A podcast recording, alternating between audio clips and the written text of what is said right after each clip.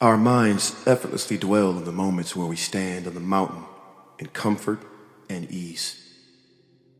But we often forget to process and acknowledge the significance of what we learn along the way. Imagine going hiking with friends.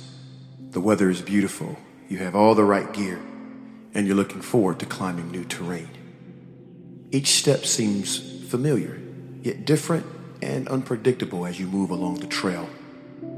Finally, you reach the top and find the ideal spot for the perfect picture. You become incessant and determined to capture a moment that will make others look in awe, imagining that it was the perfect day. Undoubtedly, the view does not disappoint, but it is a very small facet of a much bigger picture.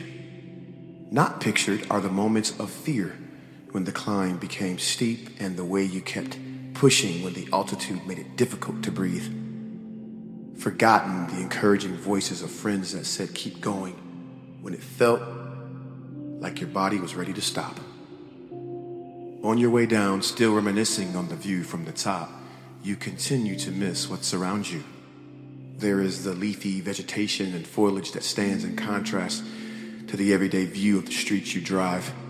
Streams of water run over rocks, revealing how ease and effort coexist in harmony.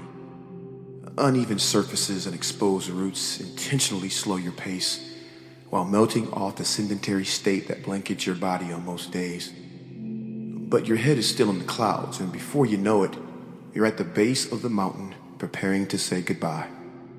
Your final thought? I can't wait to do that again.